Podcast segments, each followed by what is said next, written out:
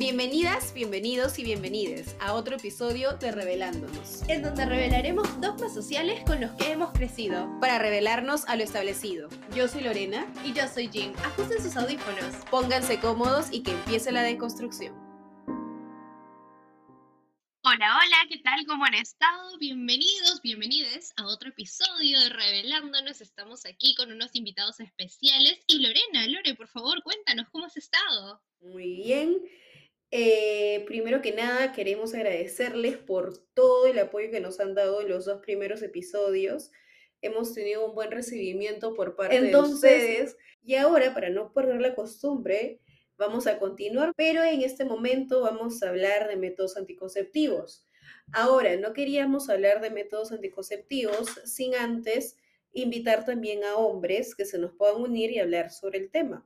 Hombres o personas con sistema reproductor masculino. Sobre todo porque cuando hablamos de métodos anticonceptivos, las personas piensan en mujeres automáticamente y no en hombres. Entonces, esta vez necesitamos perspectivas distintas que nos ilustren acerca de estos temas interesantes en el sistema reproductor masculino. Sí, no queremos poner la responsabilidad solamente en las mujeres.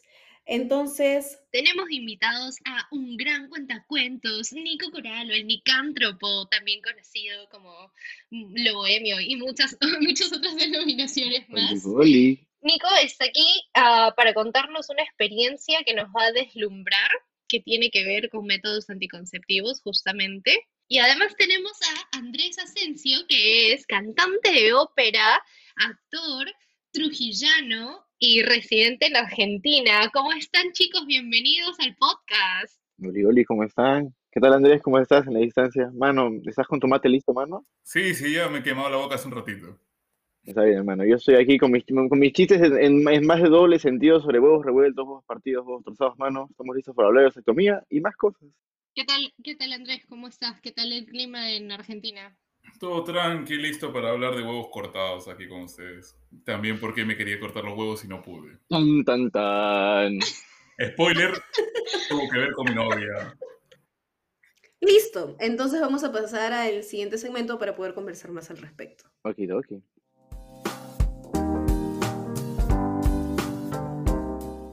Entonces, ¿qué pasa cuando hablamos de métodos anticonceptivos? Por lo general estamos pensando en métodos anticonceptivos femeninos, ¿no? En pastillas, en inyecciones, cosas hormonales. Pero lo que quizás muchas personas que nos están escuchando no saben es que estos métodos anticonceptivos femeninos tienen muchísimos efectos colaterales, muchas repercusiones, no solo en la salud reproductiva de la persona, sino también en la salud mental y física. Sí, justamente nosotras hicimos una pequeña encuesta en nuestras redes, específicamente en Instagram. Les preguntamos a las personas menstruantes qué tipo de métodos anticonceptivos habían usado, específicamente si es que habían usado un método anticonceptivo hormonal. Más del 50% dijo que sí lo había usado, el restante dijo que no claramente, y a ese 50% que sí lo había usado, le preguntamos si es que tuvieron efectos secundarios desagradables. Casi el 70% dijo que sí. Hay estudios donde se demuestra que también ciertos métodos anticonceptivos hormonales cambian o transforman la percepción que tienen mujeres o personas menstruantes. ¿Por qué es que hay tantos efectos secundarios en estos? ¿Por qué es que siempre se recomienda que sean hormonales?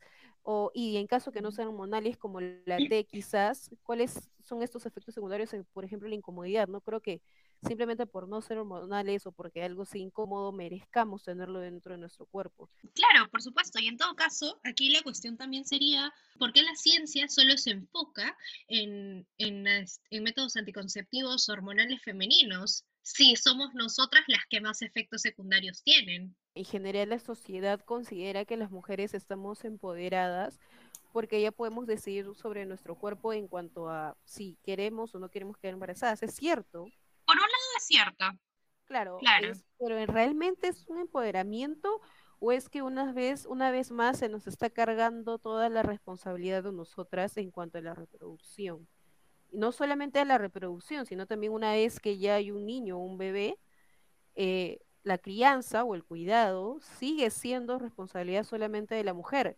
Uh-huh. Entonces, ni siquiera antes del nacimiento, las responsabilidades se pueden dividir. Entonces, creo que los métodos anticonceptivos podrían, para algunas mujeres o para algunas personas, ser en realidad un falso empoderamiento y más que nada una excusa para poder culparlas a la hora de quizás quedar embarazada, porque ningún método anticonceptivo es 100% seguro. Claro. Exacto. Entonces, si a pesar de que una mujer, por ejemplo, ya haya usado un método anticonceptivo y queda embarazada, siempre se va a culpar. Claro, se trata de una pseudo libertad, ¿no? Porque de hecho una frase que leí hace poco que me impactó muchísimo decía: la sociedad no juzga al padre ausente, pero sí a la madre soltera. Entonces, una vez más, la responsabilidad siempre cae sobre la mujer. Y esto ocurre también en cuanto a métodos anticonceptivos, porque se nos deja a nosotras toda la responsabilidad del asunto. Y que si nosotras no nos hacemos, entre comillas, respetar, entonces los hombres como no van a actuar como seres humanos, básicamente, ¿no? Pero claramente esta es una idea bastante retrógrada y machista que nosotras y algunas otras personas que están alrededor nuestro queremos dejar de impartir y de hecho cuestionar y rectificar. ¿En algún momento acaso los métodos anticonceptivos estaban enfocados en hombres? Los muy rudimentarios en realidad, tipo más que métodos técnicas tipo coitus interruptus, tipo abstinencia periódica, la vasectomía más rudimentaria. En realidad todo esto, el machismo en la ciencia se sigue manifestando con los anticonceptivos simplemente enfocados en su mayoría en mujeres. O sea, los más aplicados ahorita creo, si mal no recuerdo, solo el preservativo masculino y la vasectomía tienen participación del varón. Y eso es hasta cierto punto incoherente porque a las finales la mujer puede embarazarse una vez cada 9 y 10 meses. En cambio, el varón puede tranquilamente fecundar a 9 mujeres diferentes o 8 mujeres diferentes, depende de cuántos polvos se tire al día, todos los días de la semana, 7 días a la semana, por 12 meses. Hay mucha más probabilidad o riesgo de reproducción, de fecundación con varón. Creo que el foco de a quién se le debería dedicar más estudios en la anticoncepción es al varón. Y ahí notamos también un pensamiento machista. Hay tantos métodos anticonceptivos para las mujeres y a la vez tantos efectos secundarios para nosotras. Eso es lo gracioso también, porque si te das cuenta, la mayoría de métodos anticonceptivos femeninos son hormonales y los masculinos no son hormonales. Solo hay uno que se estuvo probando que era una especie de sobrecarga de testosterona, que sí iba a haber cambios, ¿no? Pero los anticonceptivos masculinos que se utilizan actualmente no son hormonales, mientras que los de la mujer sí. Y al haber este anticonceptivo hormonal, hay cambios dentro del cuerpo que incluyen cambios en la salud mental también. Bueno, quizás tenga sentido porque supuestamente gran parte de que el cuerpo masculino, por como que genética y naturaleza, no sea tan maleable en base a hormonas es porque tenemos testículos y la testosterona como que es una pequeña barrera de hormonas. Así que, muy aparte de solo machismo, que puede que sí sea y que tiene sentido, también puede que la gente que sí quiere investigar honestamente se choca con la barrera genética, se cuenta que chucha, con las mujeres es más complicado investigar algunas cosas, y terminan lamentablemente quizás también cayendo dentro del grupo de científicos machistas que no quieren seguir experimentando. Claro. Eso sería una idea que tendría, no sé si sea la más exacta, pero podría ser. Y para responder lo que dijeron hace rato, amigos, de que sí sería obviamente lo más lógico que la sociedad como que amarre más huevitos y penes para que los hombres no estén chorreando hijos por todos lados, pero quizás, lamentablemente, el cargamontón se lo hacen a las mujeres, porque lamentablemente ellas son las que por 9 meses tienen algo ahí que se ve todos los días, en cambio el hombre no tiene eso. Así que es un tema que se tiene que tratar bien desde el fondo, pero como que voy notando ciertas cosas. No sé, les dejo ideas para así revelándonos juntos.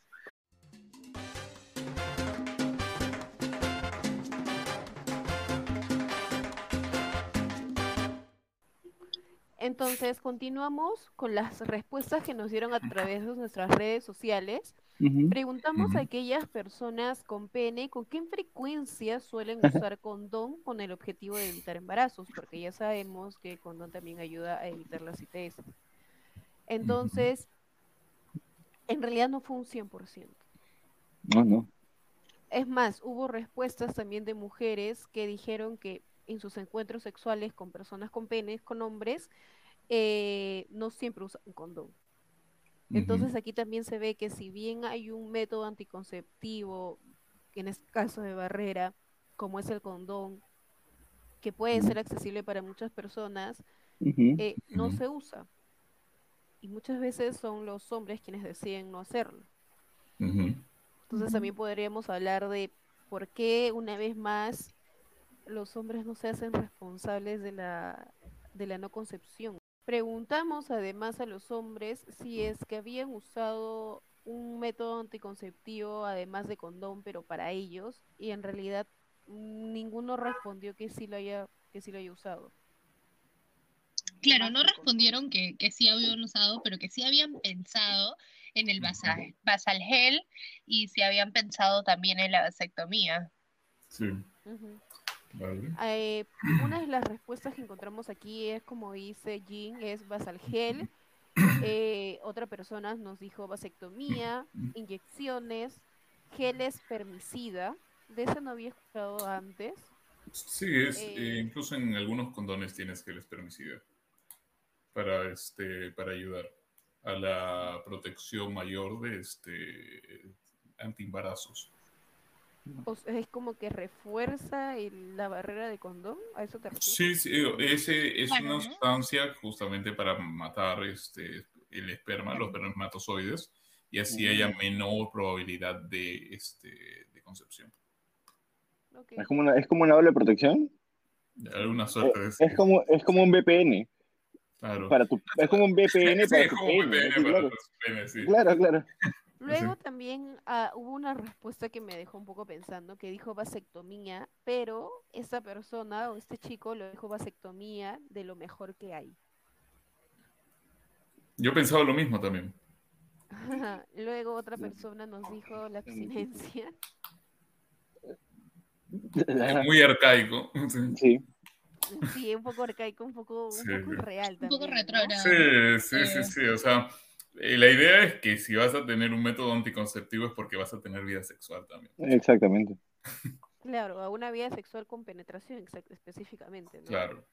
Donde se pueda fecundar. Porque también quizás la persona no ha tenido la idea de lo que conlleva el término o el concepto de una vida sexual. Quizás piensa que es solo tener un pene, haber tenido sexo una vez y ya estás en la onda de la vida loca. Pero no es así.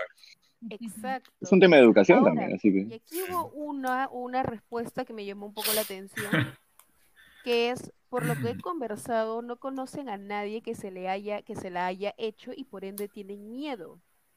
Ah, te refieres a la vasectomía. Específicamente. Ahora, con las mujeres, como es tan común en las mujeres, siempre que alguna chica quiere comenzar algún método anticonceptivo, siempre va y le pregunta, o en grupos de mujeres, o les pregunta sus experiencias a otras mujeres. Habrá algunas que dirán que sí, que está bien, que todo bien, otras dicen, no, me hizo engordar, o entra en depresión, etcétera. Esto me causó curiosidad, porque entiendo también por qué algunos hombres o personas con pene tendrían miedo de hacerse la vasectomía si es que no conocen a nadie que ya se lo había hecho previamente. Y hay otras dos respuestas que ya van por otro lado, que ya no tiene que ver tanto con machismo ni masculinidad frágil, sino que tiene que ver con los precios. Una persona dijo falta de info y precio alto. Sí, yo quiero correr para cortarme. Y otra persona, medio en broma, medio que no, dijo soy pobre. Ok. Entonces es ahí donde también creo que deberíamos hablar sobre también cuál es la accesibilidad que hay a la vasectomía. Los privilegios de hacerse la vasectomía. Claro. ¿Qué privilegios hay para hacerse la vasectomía? En el caso, como todo parte del aparente temor al poder del endocrinaje que tiene el cuerpo femenino. Es el único cuerpo de la dupla que puede crear vida. Y es como que ese gran poder ha sido causa de miedo, y ese miedo se ha retorcido, y estamos en esto. Pero es básicamente eso. Y solamente para unir el tema, ¿no? En base a lo que dijo Laura hace rato, hola, amigos, amigas, amigues, en el podcast pueden considerarme a mí como su amigo que sí se ha hecho la vasectomía, porque me van diciendo ya 3 o 4 veces, ¿qué? ¿Tú te has hecho la vasectomía? Y me han dicho, y todos han sido chicas, finalmente voy a poder decir que tuve un amigo que se ha hecho la vasectomía. Es como, no, gracias. Así que aparentemente es algo nuevo.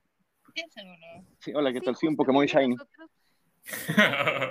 Justamente nosotras buscamos a alguien que se ha hecho la vasectomía para poder también esparcir conocimiento. Me buscaron por todo Lima. Para aquellos y me ofrecieron un choripán. Muy difícil encontrar. Y cortado. De verdad fue muy difícil encontrar. Exacto. Tranquilamente fue este el único que encontramos que se haya hecho la vasectomía. Gracias, ¿cómo estás? Sin tener hijos y que quiera hablar. Es cierto. Es todo un proceso. Eso todavía es mucho más difícil, sí, ¿no? Claro que sí. Hablar al respecto. Yo no tengo problema en hablarlo, si es que intentamos el segmento, hacerlo, pero por favor, Lore, ¿ibas a decir algo más? Sí, que en realidad encontramos a otras personas que también se hicieron la vasectomía. No, que excelente. En el caso de ellos eran padres con 3, 4 hijos de 50 años. Ok, Bueno, mi psicóloga cuando me hizo la operación me dijo que yo tengo mente de señor viejito, así que probablemente estamos en la misma prueba mental, pero ahí no tengo hijos. Sí, sí, Lore, claro. Entonces, vamos a pasar al siguiente segmento, que sería las preguntas que tenían estas personas para alguien que ya se hizo la vasectomía.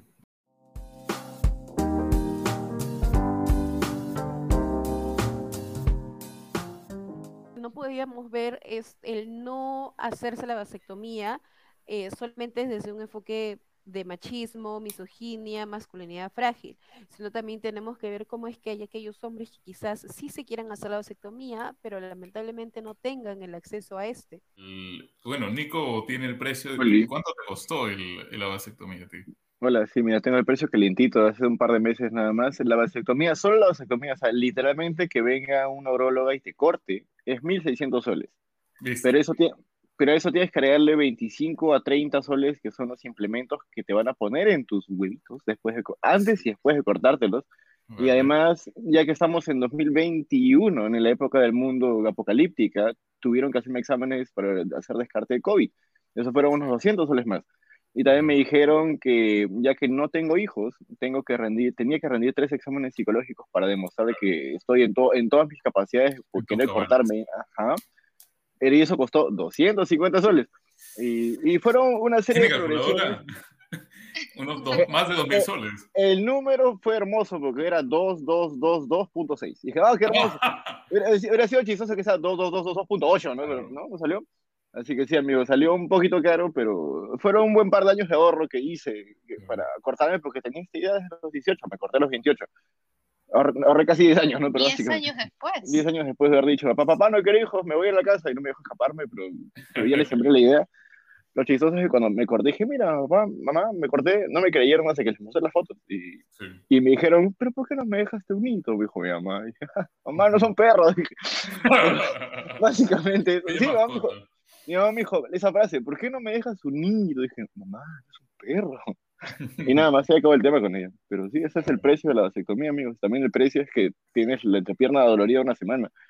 Y pues nada, todo bien. Y qué irónico que te tengan que hacer exámenes psicológicos para saber si estás bien de la cabeza para hacerte la vasectomía y no te hacen ningún fucking examen psicológico para saber si puedes ser padre. Es lo más logrado. Totalmente. Otra cosa jodida es que, mira, como me pasó a mí, puedes estar queriendo toda la vida no querer tener hijos, o sea, o deseando no tener hijos, y por distintas razones, ¿no? Hay gente que tiene miedo a tener hijos, tiene miedo a ser mal padre, o simplemente no los quiere porque no quiere más sobrepoblación en el mundo, qué sé yo. En mi caso era que tengo miedo a ser mal padre, tengo miedo a que le pasen cosas, y tener la salud mental de un niño jodido. Pero conocí a una persona este año, que es mi pareja actualmente, y lo estuvimos hablando y después de unos meses, pues como que estoy considerando la posibilidad todavía de tener hijos. Entonces... ¡Wow! ¿Te convenció para no cortar? No, o sea, todavía de no cortarme sí, pero tener hijos estamos ahí conversándolo. La cuestión es que la vasectomía de por sí es cara, como dice Nico, y el problema es que la reversión es muchísimo más cara. Para muchas personas de condición económica baja es difícil acceder a una vasectomía. Imaginemos que igual que yo, después de un tiempo, decidieran revertir esta vasectomía, ya sea con cualquiera de los dos procesos, que era la vasovasostomía o la epididimovasostomía, que es un poquito más cara que la otra por la complejidad, hasta donde tengo entendido. sería mucho más complicado porque hasta donde tengo conocimiento, no sé si Nico me puede corregir, puede llegar a costar 9 veces lo que cuesta una vasectomía. Wow, 9 veces, eso sí no lo sabía. Ah, la reversión cuesta 4 veces más. Ah, 4. O sea, quizás la información en tu cerebro se cambió el número porque el precio está casi 9.000 soles. Ah, sí, tienes razón. Pero tú me dices que hay otra operación que es más cara que la vasectomía. Que más cara por la... Me imagino que su reversión debe ser más cara, así que esa quizás está 9 veces más. Que es más compleja. Sí. Capaz me hueví por la vasovasostomía. Está muy bien, hermano. 4. Que vendría a ser como 9.000 soles, ¿no? Ah, claro que sí. Lo más, no sé si trágico es la palabra, pero cuando fui a hacerme yo la vasectomía, mi urologa me comentó que es como que el 80% de la gente que se hace la vasectomía a los 3, 4 años se revierten porque sus nuevas parejas quieren hijos. Claro. Y gastan sus 10.000 soles, hermano. Pero no tienen el 100% de efectividad. Claro. A la larga son como 2 más 11.000 soles mínimo. Claro, no es la primera mitad de la carrera, mano, claro. Claro, entonces, delicito, claro que sí, mano. Poniéndolo así, con los ingresos medios de un peruano promedio, sigue siendo un privilegio hacerse la vasectomía. No todas las personas tienen la capacidad monetaria como para pagarla. Entonces, podemos incluir más allá de la masculinidad frágil y del machismo que existen y son una de las razones por las que las personas con pene a veces no se hacen la vasectomía. También podemos incluir el tema de monetario y ver que la vasectomía en Perú también es un privilegio. ¿Qué hacemos con esas personas que no quieren tener más hijos, pero a la vez no tienen tiempo porque tienen hijos y no tienen dinero porque tienen hijos? Entonces, claro, toda la situación se hace mucho más complicada para estas personas. Es un círculo vicioso. Claro. Es un círculo vicioso del cual no se podrá escapar a menos de que pues, se tome el chance de quizás tomárselo como un plan de vida e intentar ahorrar para llegar a ese objetivo. Porque si no, no se va a llegar, como dijo Andrés, con un sueldo promedio de aquí. Y adicionalmente a eso, ¿no? Si bien les comentaba que la vasectomía costó sus 2.200 soles, siempre se le puede agregar los costos de pasajes en taxi, si a veces cuando no quiere gastar taxi tiene que venir en combi, pero la combi está cara porque queda lejos, así que eso ahora salió como 2.300 soles, un poco más, porque todo el trayecto, toda la travesía, desde que dije, voy a cortarme, y de decir, señora, doctora, quiero cortarme, y hola señora, ¿me va a cortar ya?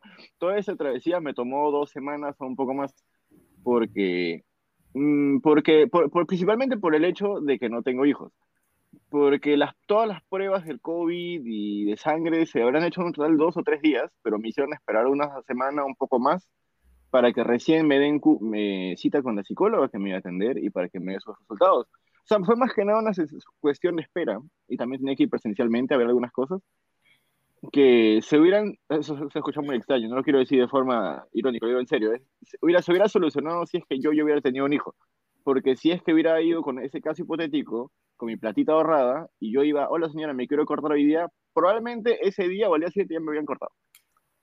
Es así de injusta la cosa, no sé si lo parece injusto. ¿Sí? Ok. Sí.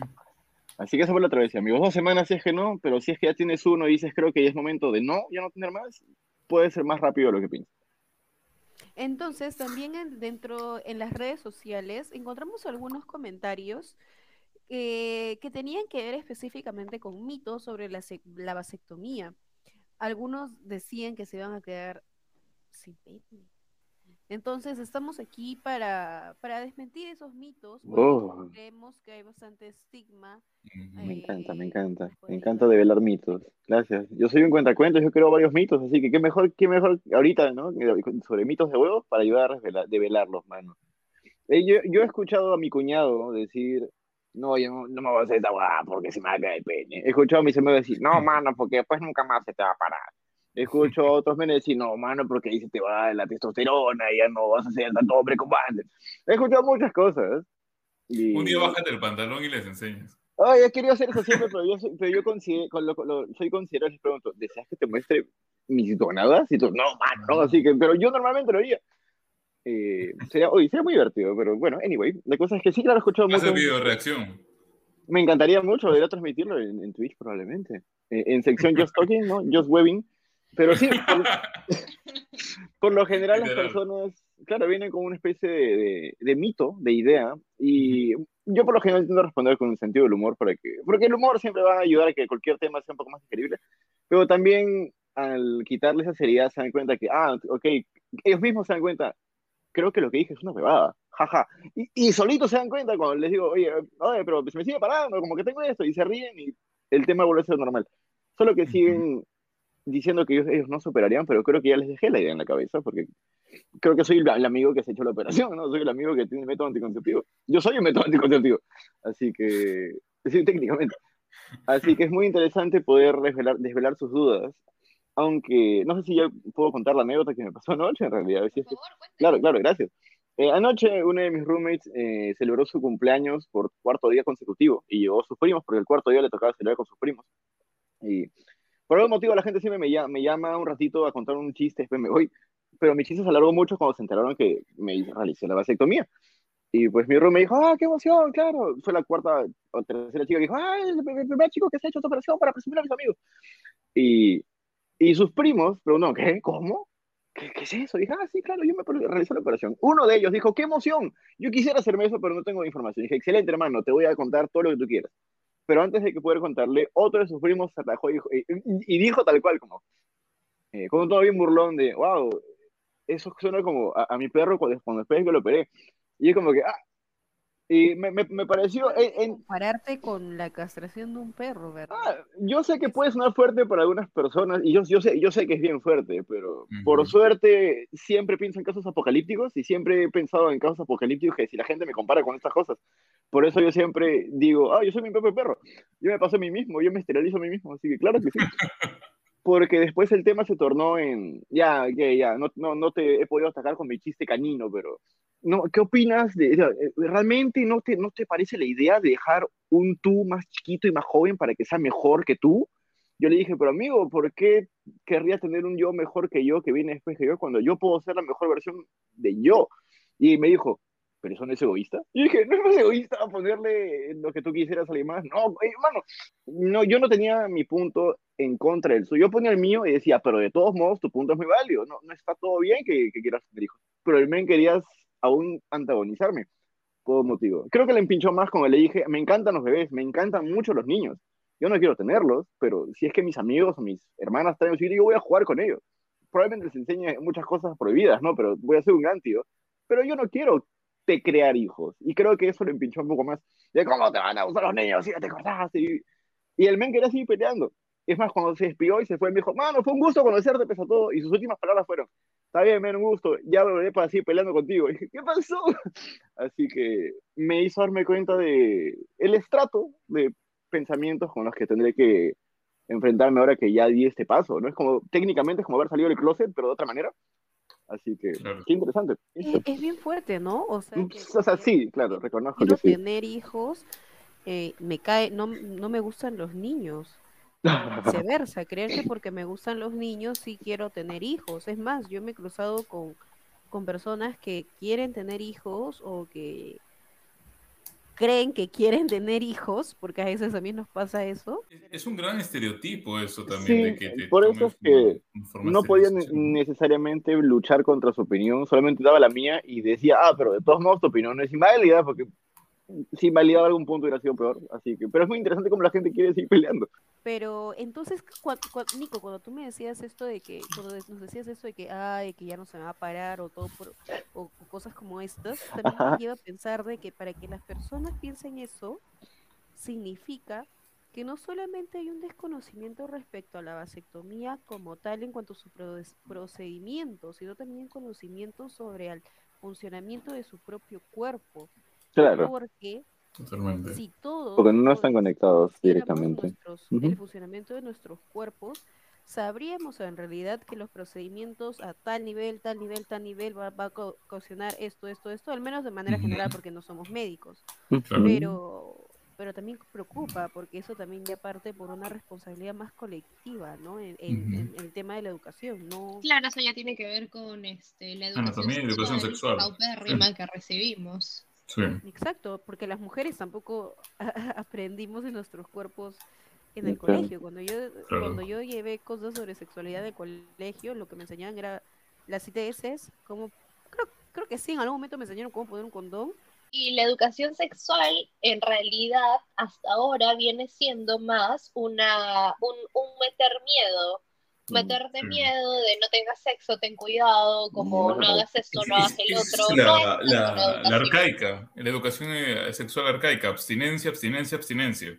No disfruta de tu sexualidad, no puedes vivir una vida sexual plena, sino que tienes que abstenerte y así estás tranquilo.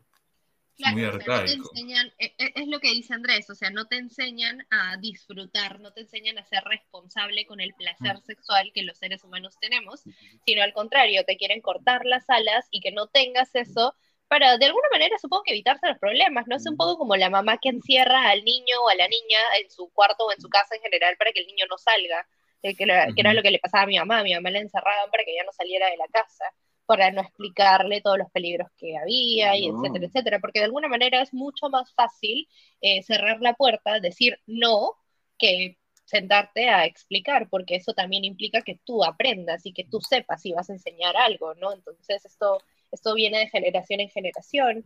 Y eso es algo que creo que nuestra generación, y específicamente nosotros que tenemos los privilegios de poder haber accedido a esta información, porque no todos la tienen, tampoco podemos culpar a aquellas personas que quizás no tengan esta educación o los conocimientos que nosotros tenemos, de romper con esa cadena. Y la idea tampoco es buscar culpables, ¿no? La idea no es como decir, mira, por tu culpa como no he podido hacer esto o lo que fuera, sino simplemente reconocer que esa es la situación actual en la que vivimos y hacer cosas como lo estamos haciendo nosotros ahora en este momento, hablando al respecto para informar también a las personas que seguro se están preguntando muchas cosas, ¿no? Como el precio de la vasectomía o los mitos que acabamos de revelar acerca de la vasectomía, y que no es el único método, ¿no? Que también existe el basal gel, que lamentablemente no ha llegado a Latinoamérica, pero que... El rizo también.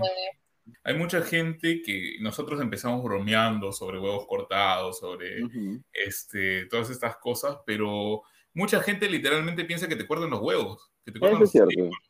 Y en realidad no te cortan los testículos. Lo que te cortan son los conductos deferentes, ¿no? Claro, que son como dos espaguetis chiquititos, chiquititos, chiquititos, por donde va a pasar los espermatozoides. Nico que tiene las fotos de eso, ¿verdad? No tengo las fotos de ese momento. Tengo los espaguetis gordos conmigo, claro. Supongo que amo espagueti porque supongo que alguien puede decir que me imagino que tengo fideos dentro de mí. No, amigo, no, amiga. Una forma bien más simple, no, le hice una explicación maravillosa, pero una forma de decirlo más simple quizás sería que lo que hacen es como de cortarte la manguera que saca el juguito de bebé, pero todo lo que sale de tu pene es exactamente igual, así que los mitos son solo mitos, amigos. Oye, pero también habría que preguntarle a las personas si es que quieren ver esos, discúlpame Nico, ¿cómo se llamaban? Los diferentes. Los conductos diferentes que tienes.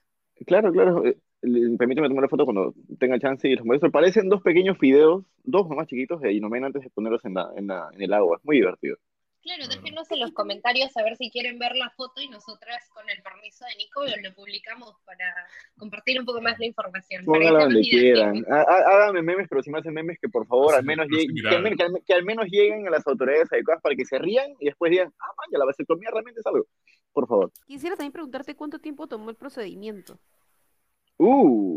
Rayos, yo literalmente la cirugía. Claro, yo puse mi cronómetro justo cuando estaba, yo le di play cuando vi que empezaron a ponerme la anestesia, y cuando me desperté habían pasado, bueno, eran como 2 horas, pero porque yo dormí un montón, pero me dijeron que sí, es que yo soy un hombre muy cosquilludo, así que parte normalmente no te ponen anestesia general. Normalmente no te pueden, permíteme explicar eso, gracias hermano. La vasectomía es súper simple, ¿no? En el sentido de, para los hombres que no son cogidos, porque localmente en tus testículos te ponen la anestesia para que no sientas cuando te cortan, te jalen, porque la van a jalar, esa manguerita dentro de tu cuerpo, van a moverla, van a enroscarla, van a cortarla, van a reamarrarla, van a reponerla y van a recoserla. Y tú vas a ver eso, y si bien no te va a doler, vas a sentir que te jalan cosas, ¿no? Como si te estuviera jalando una ropa, pero dentro de tu cuerpo. Y eso puede dar cosquillas. No es dolor, hay que aclarar que no es dolor, es simplemente. No es dolor, es incomodidad, así algo. Es como pero si yo soy... estuvieran tocando en todo caso. En efecto. Pero como yo soy un hombre muy cosquilludo, mis nervios son así, yo sí tuve que hacerme anestesia total, así que me doparon y fue maravilloso porque no sentí nada. Es que quizás Y eso me dejo como una apreciación personal independientemente de mi condición de cuerpo. Es, quizás lo que hizo que me duela menos en general después fue no haber vivido la experiencia de la operación. Porque si bien no duele, todos los testimonios de la gente que estaba ahí, como que en los vasectomizados anónimos, todos decían que cuando les hicieron la operación, si no dolió, ver cómo les jalaron todos los que le jalaron cuando ya recobraron el sentimiento hizo que les doliera más. Y yo no recuerdo eso, así que... Más psicológico. Es más claro, psicológico. Así que salí ganando, quiero creer, por ser cogido. Así que eso pasó, amigos. Pero me dijeron que no toma más de 45 minutos y básicamente eso. Solamente te cuento, ¿no? Que sí.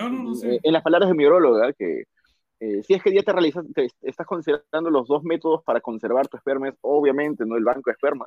Pero si es que no has hecho esto y se te pasó y ya te cortaste y no piensas revertirte, hay formas de hacer el equivalente a inyectarte una jeringa en el testículo, extirparte semen, claro, y ponerlo de forma in vitro. Pero eso duele más y cuesta más, según me han dicho. Sí. Así que a considerarlo nada. A eso no me atrevería. En realidad, lo que yo no he dicho es que yo me iba a hacer la vasectomía y ya tenía cita el año pasado. ¿Cómo? ¿Llegó el amor o qué pasó, mano? El año pasado yo ya tenía cita para hacerme la vasectomía y llegó la pandemia. Yo me la iba a hacer acá en Argentina y tuve que viajar a Perú por un tema de trabajo. Me quedé atrapado ahí varios meses, perdí la cita y obviamente me estuvieron atendiendo por toda la cuarentena. Cuando volví a Argentina, yo estuve así como que lo aplazaba, no sé por qué, porque tenía mucho trabajo, tenía cosas que ir para allá. Y de repente apareció esta chica en mi vida. Y estuvimos saliendo y no antes del mes ya había, o sea, hablamos de cosas así, conversación random, llegamos a ese punto y fue como que, ella me dijo, yo quiero tener hijos, y yo, no. Y empezamos a discutir, dijimos que si es que se daban las cosas, íbamos a hablarlo en unos años, pero entiendo también que, bueno, cuando tienes estas dos opciones, y en mi caso que no es una decisión radical, porque es básicamente un miedo a ser mal padre que otra cosa, sería muy injusto para ella que no hablemos, o sea, lo hablemos en 5 años y de repente yo digo, no quiero tener hijos, ella puede haber perdido el tiempo 5 años. Estábamos viendo métodos alternativos. Wow, y ahí es donde vemos basal gel y vemos el rizo. Que van más o menos por la misma idea, que es inyectar un polímero justamente en los conductos para evitar justamente la salida de espermatozoides y la concepción. Tiene un 97% de efectividad, dura 13 años. Wow. El costo más o menos estaba en $150. No es tan alto, es más barato que la vasectomía. Sí, claro. Y cuando quieras revertirlo, te ponen otra inyección, porque funciona como una inyección, para disolver el polímero y ya está. Entonces, okay. Es buenísimo. La cosa que hasta donde tengo entendido en Latinoamérica no está actualmente disponible, pero es lo que estamos manejando y me parece más diplomático para la relación que tengo, ¿no? Sí, claro. A mí no me disgusta tanto la idea de tener hijos. Claro, es más el miedo, que creo que muchas personas lo tienen, ¿no? Creo que muchas personas tienen miedo a ser padres, o a ser buenos padres, mejor dicho. Yo creo que eso también nace de que las personas estamos siendo más conscientes, y cuando te haces más consciente te das cuenta del chambón y de verdad del trabajo y del riesgo que es crear un ser humano, y ahí la piensas 3,000 veces más antes de crear uno. Sí, es totalmente... Es una responsabilidad gigante. Y la gente a veces no entiende eso. Especialmente, bueno, pasando a otra cuestión, lo que hablaban hace un ratito de los condones y tanta cosa, yo sigo sin entender bien la mentalidad de la mayoría de hombres que no se pueden poner un condón. O sea, tienes la posibilidad, a diferencia de la vasectomía, que puedes decir es un privilegio, usar un condón no es un privilegio. En Perú, en estamentos de Estado, en los hospitales públicos, tú puedes ir y pedir condones gratis. No hay problemas en que te puedas poner un condón. Ahora, que me vengas a decir... Claro, es machismo, es de... ¿Sabes qué? Bueno, es un tema psicológico también, hasta donde tengo entendido. Excusas no hay para no poner un condón. Sobran más métodos que excusas. Claro. Sí, claro, tendríamos que ver también por qué hay tanta, digamos, estigma también respecto al condón, si es que se siente o no se siente bien. De todas maneras, el deseo sexual está influenciado por una carga también sociocultural y claramente ecológico está influenciado por lo sociocultural. Entonces, muchas veces creemos que con el condón no se siente igual, no necesariamente porque a nivel anatómico, sensitivo, realmente no se siente igual, sino que es la idea de no estar usando el condón lo que quizás se sienta más y entre comillas pueda aumentar el placer. En algún momento escuché a una sexóloga hablar, a una sexóloga española hablar de cómo en el encuentro sexual también le podríamos dar otro rol al condón y cómo podríamos darle quizás un rol más como sensual, por así decirlo. No, eso está mejor, estaba pensando en otro tipo de roles. Pensé que lo inflabas como un globo y lo usabas para jugar con tu pareja.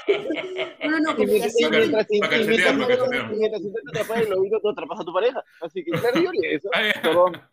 No, me refiero a hacer del rol, de darle al condón un rol más erótico. Claro. No tanto de funcionalidad de que, sí, ahora me lo tengo que poner porque nos tenemos que proteger. Claro, está bien, claramente, pero también le podríamos dar un rol erótico. Aparte, hay una cuestión que más allá de la anticoncepción está el tema de prevención de ITS. Si eres una persona con vida sexual activa, con múltiples parejas sexuales, el tema del condón pues es muy, muy, muy importante. Porque si bien tú no sé, la mayoría de personas hemos tenido muchos encuentros casuales de nuestra vida o no, pero es importante porque hay parejas a las que no conoces, no sabes de dónde, o sea, simplemente pintó coger. Y no usar condón es un poquito irresponsable y un poquito peligroso. Bastante irresponsable. Claro, pero quería ahí también resaltar que la protección de ITS no se tiene que dar solamente cuando se tiene parejas múltiples en cierta etapa de la vida. No, en general. Hay muchos ITS que se presentan unos 4 o 5 años después y en realidad... Puede ser que una persona haya tenido relaciones solamente con una persona cada cierto tiempo porque, no sé, un año estaba con una pareja, 3 meses después estaba con otra pareja y nunca en realidad tuvo parejas múltiples, al menos al mismo tiempo, pero de repente se da cuenta que, no sé, que tiene cierta verruguita y le preguntas a la ginecóloga o al urólogo y no sé de quién puede haber contagiado y te dice, bueno, este virus en realidad ha podido estar en tu cuerpo durante años, y recién te das cuenta, así que no habría manera de saber qué pareja te ha eso también. Sí, es importante también aparte el tema de los chequeos periódicos. La gente tiene que estar empoderada para poder ejercer su vida sexual naturalmente. La idea de abstinencia y de que, bueno, vamos vírgenes hasta el matrimonio y tanta cosa... Una cosa arcaica que debió quedar en 1700. Ahorita no podemos seguir pensando así. Además es algo que no se cumple en general. Exacto. O sea, si creen que la gente, que sus hijos no van a coger simplemente porque no hay educación sexual, siguen chupándose el dedo. ¿Me estás diciendo entonces que todos los animales del mundo reciben educación sexual, mami? Por eso todos cogen naturalmente, sin que les enseñen, mano. ¡Wow! Entonces no tienes educación sexual a tu hijo, mano, para que no coja. Eso, claro, técnicamente.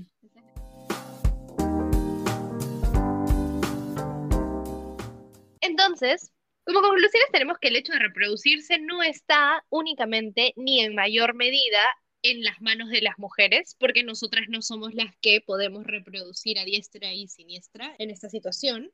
Luego, también, que más allá del machismo que existe en la ciencia y por el cual tenemos más métodos anticonceptivos para mujeres con un montón de efectos secundarios y muy pocos para hombres, más allá de esto también tenemos que considerar el tema de los privilegios, que no todo el mundo tiene acceso a estas alternativas y no todo el mundo tiene acceso a la educación sexual integral. Es más, mucha gente no tiene acceso a educación sexual. Sí, claro, es más, nosotras... Si bien ahora conocemos métodos anticonceptivos, no ha sido gracias al colegio. Y nosotras tuvimos el privilegio de haber estado en un colegio particular.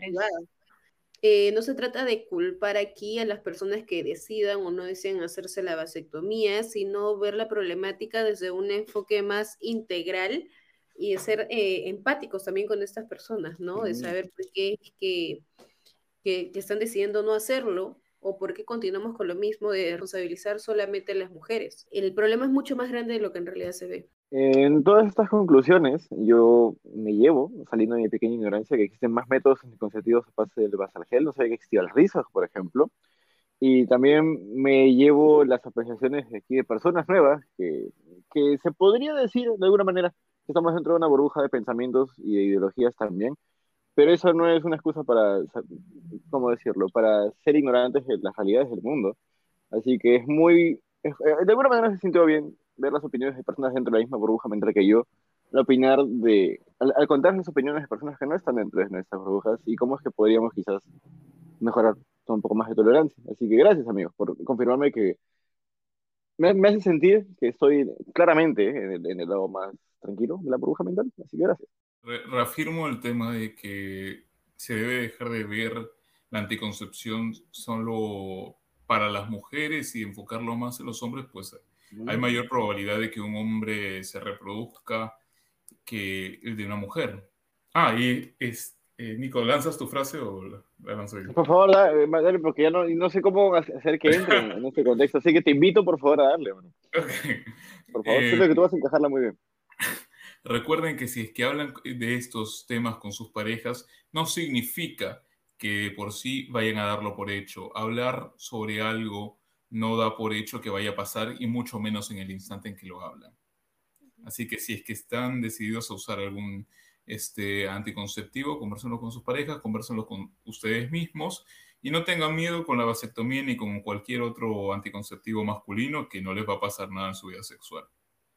Y en general, ¿no? Conversen de todo, así como hemos estado nosotros aquí reunidos y conversando.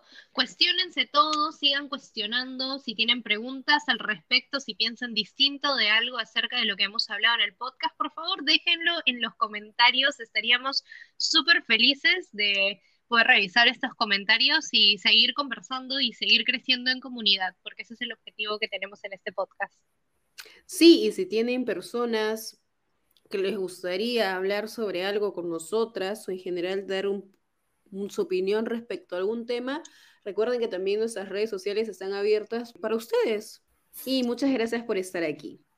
Muchas gracias, nos vemos en el siguiente episodio. Gracias, chicos, por haber venido, gracias por estar aquí, por darnos su opinión. Gracias, Andrés, gracias a todos. Gracias a ustedes. Nos vemos pronto. Un abrazo pandémico, ya nos vemos.